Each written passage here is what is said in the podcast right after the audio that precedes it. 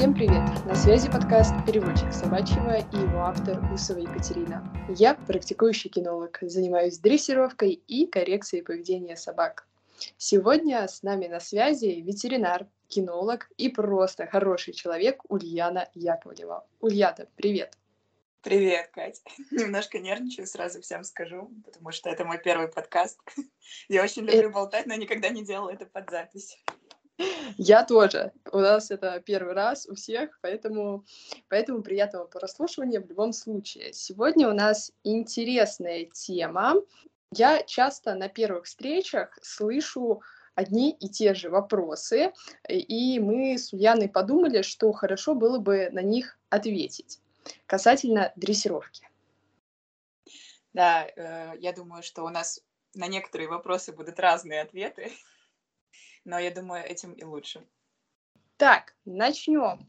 Первый вопрос. Э, вообще, когда мне пишут э, те, кто планирует завести щенка или вот только-только его завел, спрашивают, Екатерина, а с какого возраста нужно начинать дрессировку собаки? Ульяна, что думаешь? Я, поскольку я немножко изучала вопрос э, ранней нейростимуляции, если это можно отнести к процессам дрессировочным, я могу ответить на этот вопрос, э, как только щенок появился на свет. Потому что э, есть очень многие вещи, которые должен сделать заводчик первые 13 дней жизни, и это напрямую повлияет на то, как собака будет расти и развиваться в дальнейшем. Вот. А если не душнить и сказать э, ответ когда нужно дрессировать щенка, когда он появился уже у владельца, то желательно с первых дней, потому что щенок с первых дней начинает что-то делать, исследовать квартиру, э, и здесь уже должны появиться как минимум домашние правила, которые э, направляют щенка в правильное русло, скажем так. Да, да, я с э, тобой полностью согласна, и э, я часто владельцам объясняю, что у нас есть дрессировка, условно, команды какие-то, и есть воспитание. Воспитание — это а знакомство с миром, с границами, которые в этом мире есть, и э, воспитание начинается да, чуть ли не с первого дня по приезду щенка домой, и дрессировка тоже постепенно подключается, так, э, с детского садика, таких очень простых упражнений, до уже каких-то серьезных команд. Дальше. Что использовать в качестве лакомства? Тоже очень частый вопрос. Ты что своим ученикам советуешь? Ну, во-первых, как ветеринарный врач я должна сказать не сыр. Пожалуйста, не сыр. Это мой ответ как ветеринарного врача. А, немножко поясню. А, в сыре содержится соль. А поскольку у собак совершенно другое пищеварение, оно по-другому устроено, их метаболизм намного быстрее, чем наш. За счет этого метаболизма собаки и живут меньше, чем мы. Э, соли, которые попадают в их организм с пищей, они могут откладываться. Они могут откладываться в почках, и это скажется на здоровье. Да, это не скажется, скорее всего, на здоровье там условно пятимесячного щеночка, но если этого пятимесячного щеночка постоянно тренировать и заниматься с ним с помощью сыра, то, к сожалению, э, в возрасте 5-7 лет могут начаться проблемы с почками, с мочевым пузырем, и это действительно очень частые проблемы у собак, у которых в питании содержатся продукты, которые есть у человека. И призываю всех не думать о том, что собакам невкусно есть их пресную еду. Ну, если бы было невкусно есть пресную еду, наверное, они бы не охотились, а жили бы около каких-нибудь, да. там, не знаю, сыроварен э, и ждали бы свой солененький сыр. Вот. Я первое, что всегда пробую, это свой же корм, потому что как бы свой корм а, собаки достаточно часто любят, особенно как только они приезжают из питомников, потому что у них там конкуренция за корм чаще всего бывает. Вот, а так э, лакомства желательно натуральные, можно посмотреть в вашем городе. Наверняка есть какая-нибудь добрая женщина, которая купила этот высушиватель, как он называется, Катя? Uh-huh, uh-huh. сушильную машину и сушит там э, всякие говяжьи легкие, бычий корень и прочее, прочее. Главное тестить на аллергию. В принципе, у меня похожая история, но, честно признаться, я иногда использую сыр в дрессировке. Да я тоже, кто тут не грешен. Вот, я имею в виду, что это не должно быть ну, на постоянной основе. Вот, потому что, да, бывают собачки, с которыми прям проблемно. Я тоже предлагаю сначала использовать а, сухой корм. А, дома, по крайней мере, первые занятия это отлично работает. Дальше на улице уже смотрим, насколько собака пищевик, не пищевик, насколько этот корм, да, ей заходит.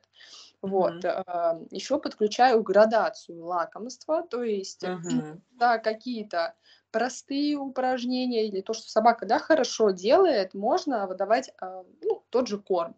Но при этом, если что-то очень сложное, например, мы работаем с агрессией на других собак, и тогда в качестве поощрения можно использовать вот что-то уже повкуснее. И, собственно, с Ульяной я опять тут согласна. Э, натуральные лакомства, просто высушенное мясо, это вот э, чудесное лакомство для собак.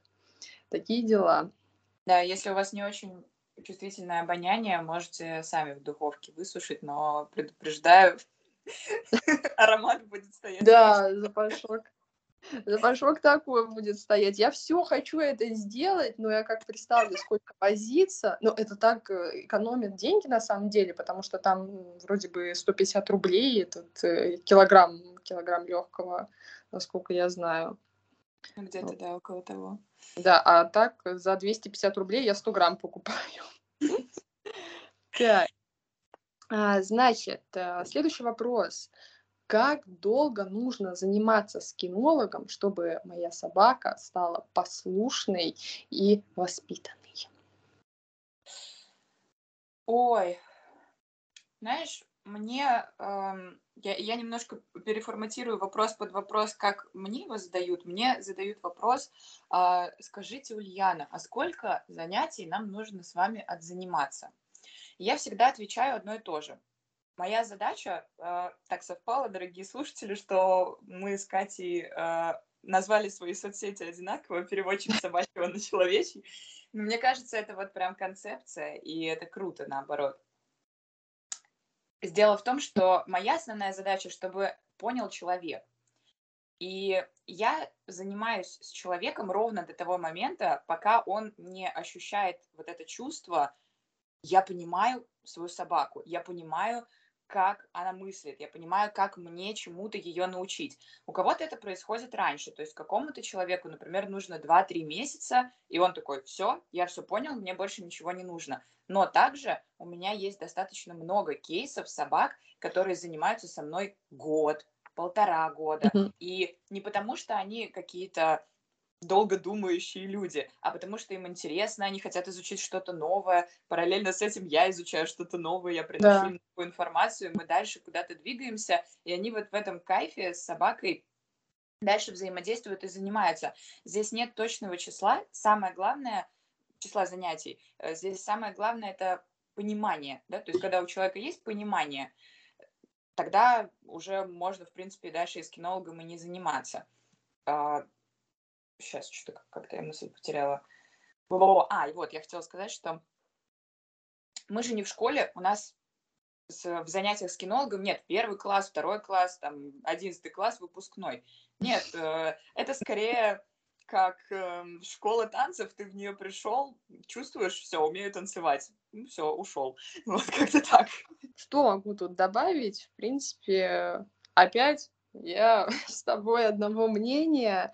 А, точных дат, а, когда мы закончим и когда собака станет идеальной, я не говорю.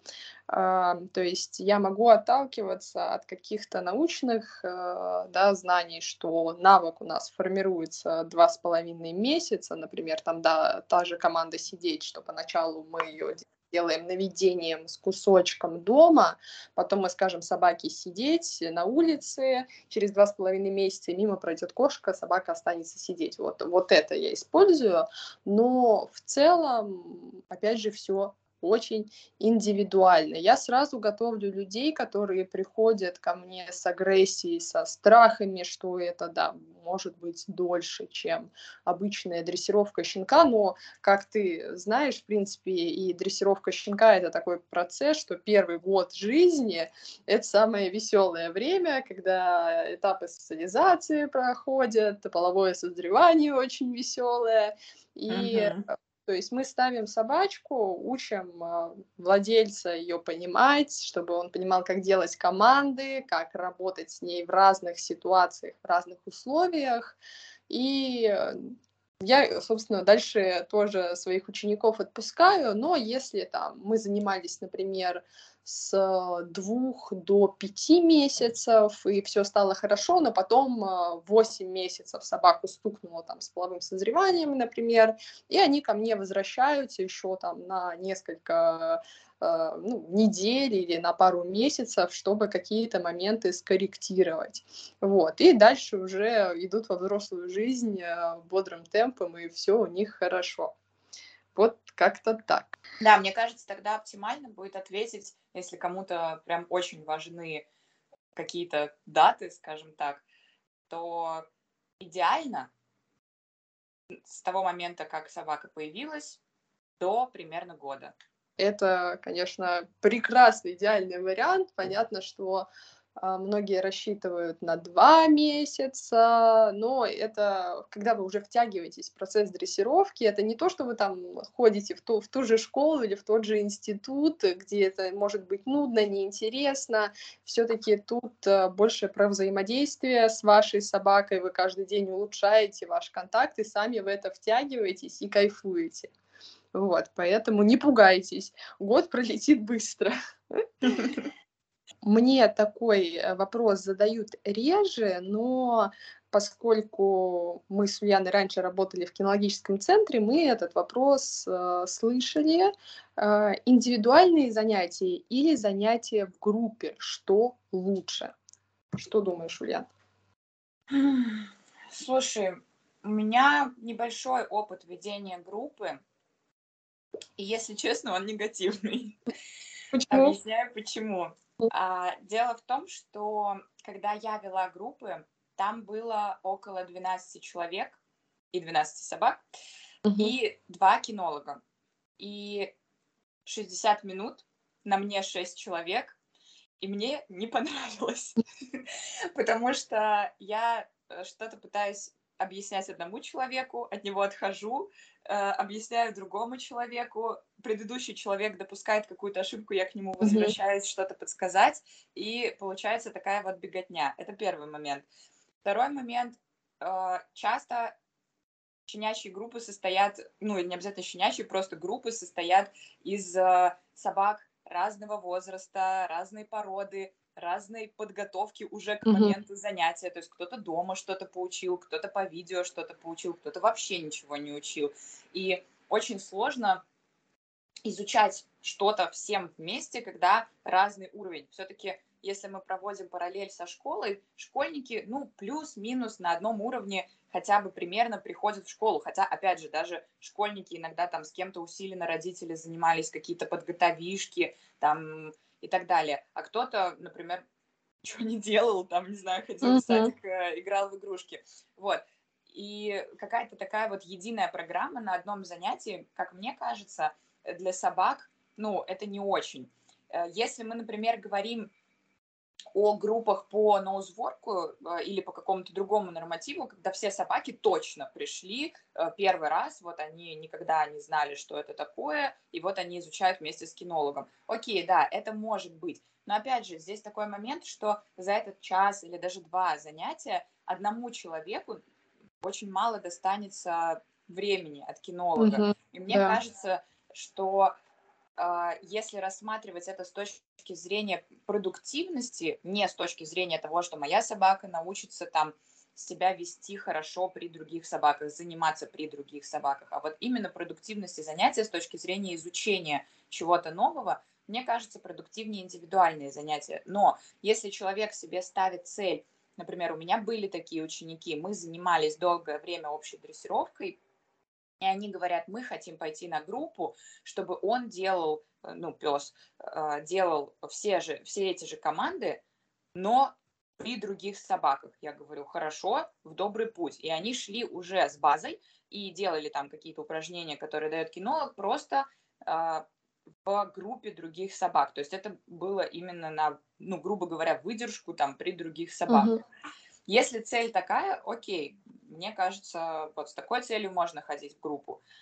А так особо никаких вопросов ты кинологу не задашь, потому что его разрывают на куски какого-то индивидуального подхода именно к твоей собаке, ну, тоже с трудом получится сделать, потому что какие-то собаки, например, не супер пищевики, каким-то собакам нужно чаще отдыхать. У меня много таких примеров, когда собака, например, не может 15 минут подряд выполнять команды, ей нужно 5 минут позаниматься, немножко разгрузиться, отдохнуть, потом там 10 минут позаниматься, немножко разгрузиться, отдохнуть.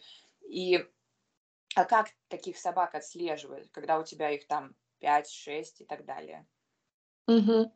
Да, я тоже своим опытом хотела поделиться.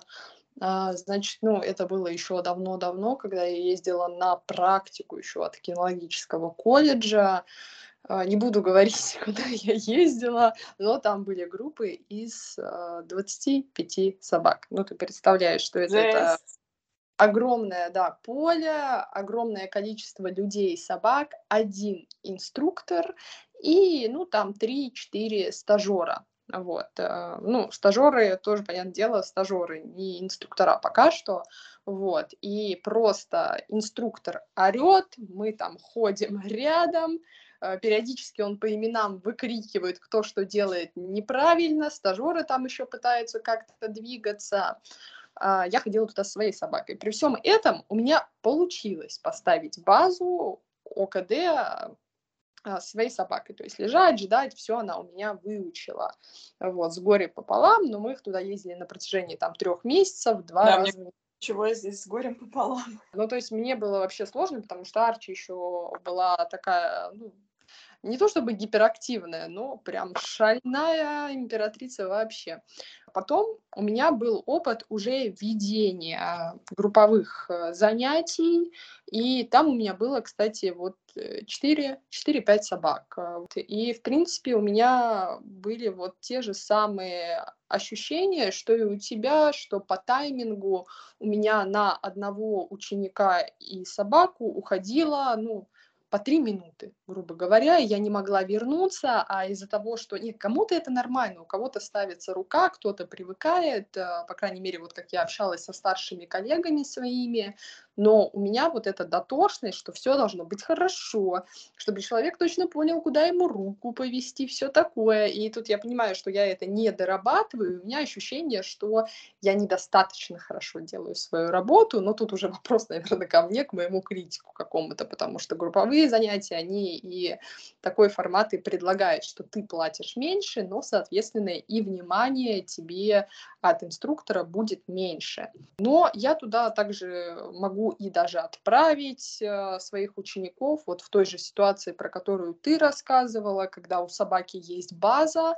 но при этом мы, знаешь, на занятия ходим и просто как какие-то охотники выслеживаем собак, которые тут рядышком есть, чтобы отработать там переключение, вот это все.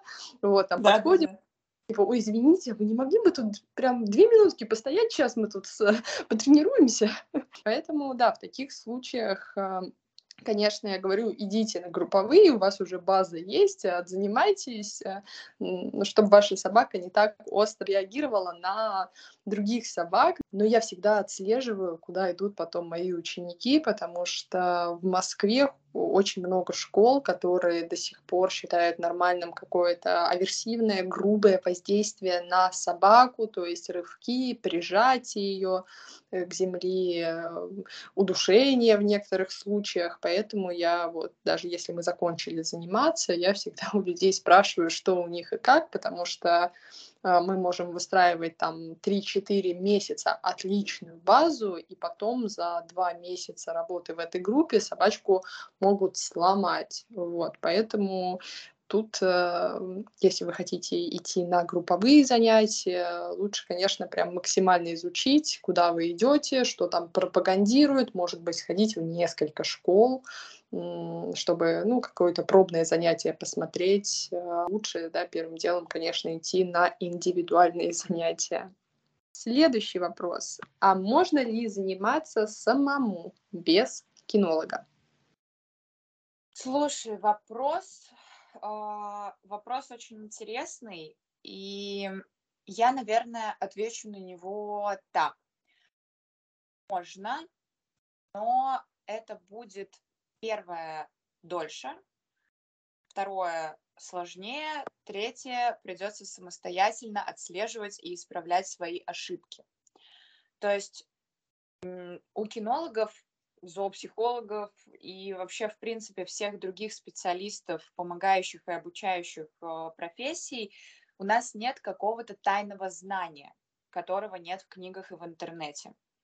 Но у нас есть опыт и переработка этой информации в какую-то одну единую систему. И человек, который э, будет рядом с вами на протяжении какого-то времени помогать вам с вашей собакой, он вас просто направит, чтобы вы не допустили большинства ошибок, которые можно допустить в дрессировке и воспитании своей собаки. Конечно, можно изучить все самому. Сейчас есть великое множество прекрасных книг, прекрасных курсов, но наравне с ними, к сожалению, также есть очень много ужасных книг и ужасных курсов, э, которые учат э, совершенно каким-то вещам. Диким вещам. Да, э, даже вот буквально недавно в нашем э, чатике коллег кто-то скинул видео, где мужчина рассказывал, что для снятия стресса собаку нужно поить красным вином. Я уверена, что у него есть какие-то курсы, и мне очень жаль людей, если честно, а, которые ему действительно доверяются и доверяют ему воспитание и, что самое главное, здоровье своих собак. Э, да, на всякий случай проговорю все-таки животным ни в коем случае нельзя ни в каком виде, ни в каком количестве пить алкогольные напитки. А, это очень вредно для здоровья, и это может закончиться летальным исходом. Вот так вот. Точка. Эм, ну, в принципе, что я тут могу сказать? Ох, ну, я вот, например, изучаю английский язык. А, я хожу в зал два раза в неделю. Сейчас я еще там помимо этого что-то изучаю. И я пробовала все это делать изначально сама. И это огромный э, пласт времени, моих нервов, потому что мне достаточно тяжело, когда у меня там что-то не получается, я не понимаю, как это мне сделать, бешусь, плюс еще, да, нету какой-то обратной связи, вот, поэтому я думаю, что занятие с кинологом это вам очень сильно уменьшит количество времени, который, которым вы будете заниматься. Да, так же, как Ульяна сказала, будет обратная связь, э, потому что кинолог видит вас, вашу собаку со стороны. И э, все-таки он в этом каждый день и, собственно, каждый день что-то изучает. Даже вот просто приходя на занятия, его опыт пополняется. И я понимаю, что, например, мне в зал ходить э, ну, нужно, наверное, ну, не один год, чтобы добиться хорошей формы. Поэтому э, я вот сейчас беру занятия с тренером, чтобы он дал мне базу, и дальше я буду ходить сама, но при этом где-то да, брать еще какие-то занятия дополнительные, если мне понадобится. Но если я не знаю, я заведу себе кошку, например, из приюта, у которой будут какие-то там отклонения в поведении, мне будет проще а, вызвать зоопсихолога и потратить на это два месяца, чем я буду сама штудировать там, ну, прям кучу книг, э, потому что у меня есть, ну, на самом деле, более важные дела, там, работа, э, свое какое-то обучение. Я хочу помочь кошке, но я понимаю, что мне будет легче намного это сделать специалистом. И мне будет легче, и моей кошке будет легче, пока, э, то есть мне, ко мне придет специалист и сразу даст какие-то вот готовые методики, которые будут верны, а, чем я буду там на своей кошке совершать какие-то ошибки, поэтому я в этом вопросе склоняюсь к тому, что надо брать занятия с кинологом, но если у вас там такое дикое желание все изучить самим, ну, можно и так. Просто вот, как сказал Ульяна, это будет время, это будут какие-то ошибки, и, ну, тяжелее, конечно, критично оценивать э, себя. Ой, вот это прям такая хорошая тема. Породы, не поддающиеся дрессировки. Это знаешь, это как, ну я Йорка завел себе, ну а что с ним заниматься? Что там с него взять? У меня просто эта девушка захотела. Вот, ну это ж тупые мелкие собачки. Да. Ой. Да, в то же время это собачки, которые э, очень э, много лет уже работают в разных странах по поиску наркотических веществ. Mm-hmm. Те самые Йорки, на которых э, вы надеваете розовые бантики, на самом деле могут быть легко служебными собаками и не да. участвуют в секретных операциях, когда они обнаруживают э, какие-то взрывчатые наркотические вещества, а их в этом никто не подозревает, потому что на них розовый бантик.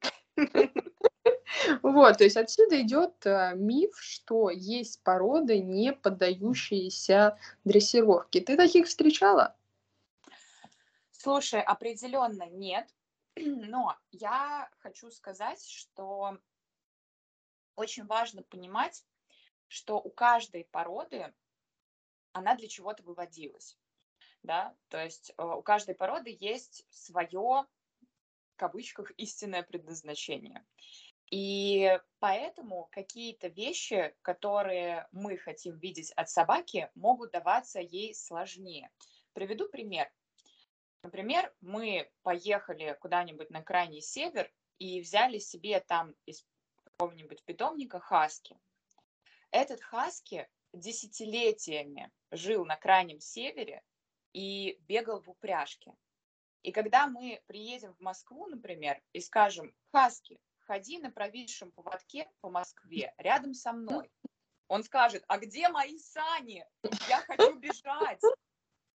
И нам будет казаться, что это собака, которая не поддается дрессировке. Ну, потому что мы от нее просим то, что ей не свойственно. Это возможно, это э, решаемо, но это будет сложнее, чем, например, мы возьмем там ту же овчарку пресловутую, которая десятилетиями ходила рядом с человеком да. а, на поводке, и скажем ей сделать то же самое, да? Или, например, мы возьмем овчарку и скажем, а догони-ка нам вот ту утку. Овчарка скажет нам, в смысле? А сидеть, лежать, стоять там, да. вот это сделаю. Вот, то есть а, мы пытаемся собак э, всех пород подогнать под одну гребенку, и в этом ошибка, которая рождает этот миф про то, что есть собаки, которых возможно натренировать э, и сделать их воспитанными, есть собаки, которых невозможно сделать э, какими-то воспитанными и чудесными. На самом деле просто есть породы, которым классическая дрессировка в понимании городского жителя дается чуть сложнее и чуть медленнее, чем э, другим собакам. Да. Даже если отмести отсюда, в принципе, какие-либо породы и взять собак из приюта или просто уличных собак, метисов, даже эти собаки, они будут разные. Даже собаки из одного помета одной породы будут разные, и они будут по-разному, э, ну, как бы, сейчас, как сейчас я эту фразу сформулирую, у них будут разные способности к обучению, разная обучаемость. И да. Э, поэтому здесь все индивидуально, и, конечно же, нет, не существует пород, которые никак не поддаются дрессировке. Даже рыбку можно дрессировать, come on, ребята. А, знаешь, я поэтому ненавижу вот э, такую штуку, как топ самых умных э, пород собак. Это можно найти. Я даже писала пост об этом, о том, как у меня горит с этого. Да, да, я тоже записывала. Э, топ, э, это можно найти в интернете, это можно услышать в беседах, э, но, то есть важно понимать, что интеллект, да, он бывает разный, и одни собаки, да, как ты сказала, немецкие овчарки, там, бордер колли, они нацелены на вот это обучение, послушание, там хаски нацелены на то, чтобы э, вести нарту, да, тянуть и, там вправо-влево, какие-нибудь таксы заточены на то, чтобы идти в нору и гнать зверя, там, и самостоятельно принимать решения. То есть поэтому, конечно, отсюда много проблем возникает. Но это уже другая тема, когда мы берем собаку за красивые глаза, да, как хаски. Вот, но хаски в принципе... Глазки, да. Так что я тут с тобой полностью согласна. Все собаки дрессируются, надо найти подход э, просто каждый из них. Следующий вопрос э, тоже про обучение. Можно ли обучать взрослую собаку? Были ли у тебя кейсы, когда ты приходила к взрослой собаке, там, плюс, э, плюс 5, плюс 4? Да, конечно, у меня были такие кейсы, и да, конечно, можно. А, моя самая взрослая собака в обучении была 9 лет. И угу. сейчас у меня есть а, ученик, которому 8 лет. А, сразу оговорюсь, эти собаки не лежали на диване со своими хозяевами все эти годы. Они недавно попали к своим новым владельцам, начали новую жизнь, и владельцы новые решили помочь а, своим собакам адаптироваться к а, новой среде. А, то есть тут даже и владельцы еще поменялись, новая да. семья. Угу. Да. У меня были э, случаи не таких взрослых собак, то есть вот именно 4, 5, 6 лет, когда это были те же владельцы, но вот из последних а, это была собачка, которую... Рассказать историю или это уже сильно долго? Давай, давай, конечно. А, у меня была собачка, которую заводчица сдала в приют, а, потому что она не смогла больше рожать. Ой, Это была собачка с а, проблемами с сердцем, с лишним весом, с перерезанными голосовыми связками, чтобы она не громко лаяла. Ой. И э, эту собачку вместе с ее подружкой, шестилетней собачкой, которую та же заводчица сдала в тот же приют, э, забрала новая владелица. И она решила этим двум девчонкам помочь, и я могу сказать, что у них потрясающие результаты, у них а, была агрессия страха, неуверенность в себе, шумовые фобии, а, в принципе, общий стресс и нервозность. Понятно, mm-hmm. от такой жизни ну, принципе, спокойным не будешь. Вот, и я могу сказать, что вот эта ситуация, наверное, самый яркий пример того, что взрослую собаку в целом можно воспитать, можно куда-то направить. Конечно, мы понимаем, что есть какие-то вещи, которые возможно, останутся собачкой до конца жизни, да, то есть э, если собака 9 лет жила в одной парадигме мира, мы не говорим о том, что за 2-3 месяца или даже за полгода мы сможем поменять то, что э, с ней было на протяжении 9 лет, но скорректировать, сделать собаку безопасной для владельцев, безопасной для других собак, безопасной для себя, чтобы она сама себя же не нервировала, не заводила, конечно, можно на это нужно, безусловно, больше терпения, больше знаний, э, больше времени, опять же. Но это возможно, и с этим можно работать. Э, не нужно думать, что если у вас взрослая собака, а зачастую люди думают, что все, у них взрослая собака после трех лет. Э, ну, вот я так слышу по своей практике. И, конечно, можно работать с собакой, можно помогать ей, можно ее обучать. Это точно так же, как э, взрослый человек во взрослом возрасте решил чему-то научиться, это абсолютно возможно. Я считаю, что это важно и нужно, особенно учитывая то, что после семи лет э, собачки уже двигаются к пожилому возрасту, и здесь, наоборот, становится особенно ценным изучать с ними что-то новое, э, чтобы каких-то когнитивных дисфункций, избегать э, старения мозга и отсрочить, э, скажем так, э, какие-то возрастные изменения в плане поведения и мозга, насколько это нам позволяет. Да, да, я с очень, очень хорошее, кстати, э, э, замечание по поводу мозга, что нужно собакам помогать, это же есть и у нас, у людей, когда мы э, во взрослом возрасте, там уже ближе к пожилому возрасту, изучаем всякие языки. И сейчас вот в Москве, по крайней мере, есть программа как активное долголетие, да, и там э, столько всяких программ для пожилых людей, и танцы, изучение языков. И, Я там... вообще так завидую, им у них это все бесплатно. Да, да, да. Вот, у меня мама, когда ходит, я просто такая, блин, я тоже хочу. Вот, это действительно важно.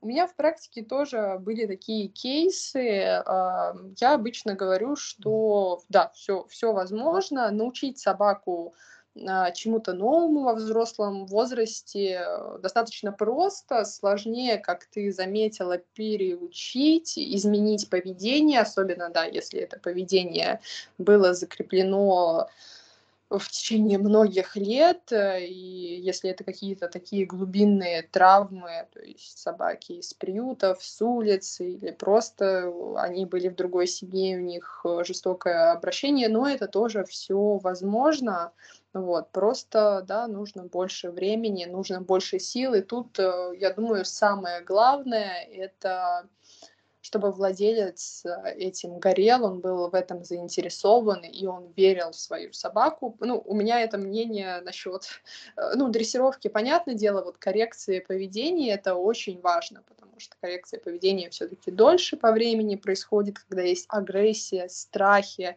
и я замечаю, что в моей практике люди, которые вот прям искренне верят, что у них все получится, как они поддерживают своих собак. Вот у таких пар собака-человек намного быстрее идут эти результаты. То есть вот это невербальное общение, а, когда человек верит в свою собаку, а, оно очень упрощает процесс э, коррекции поведения. Это очень важно.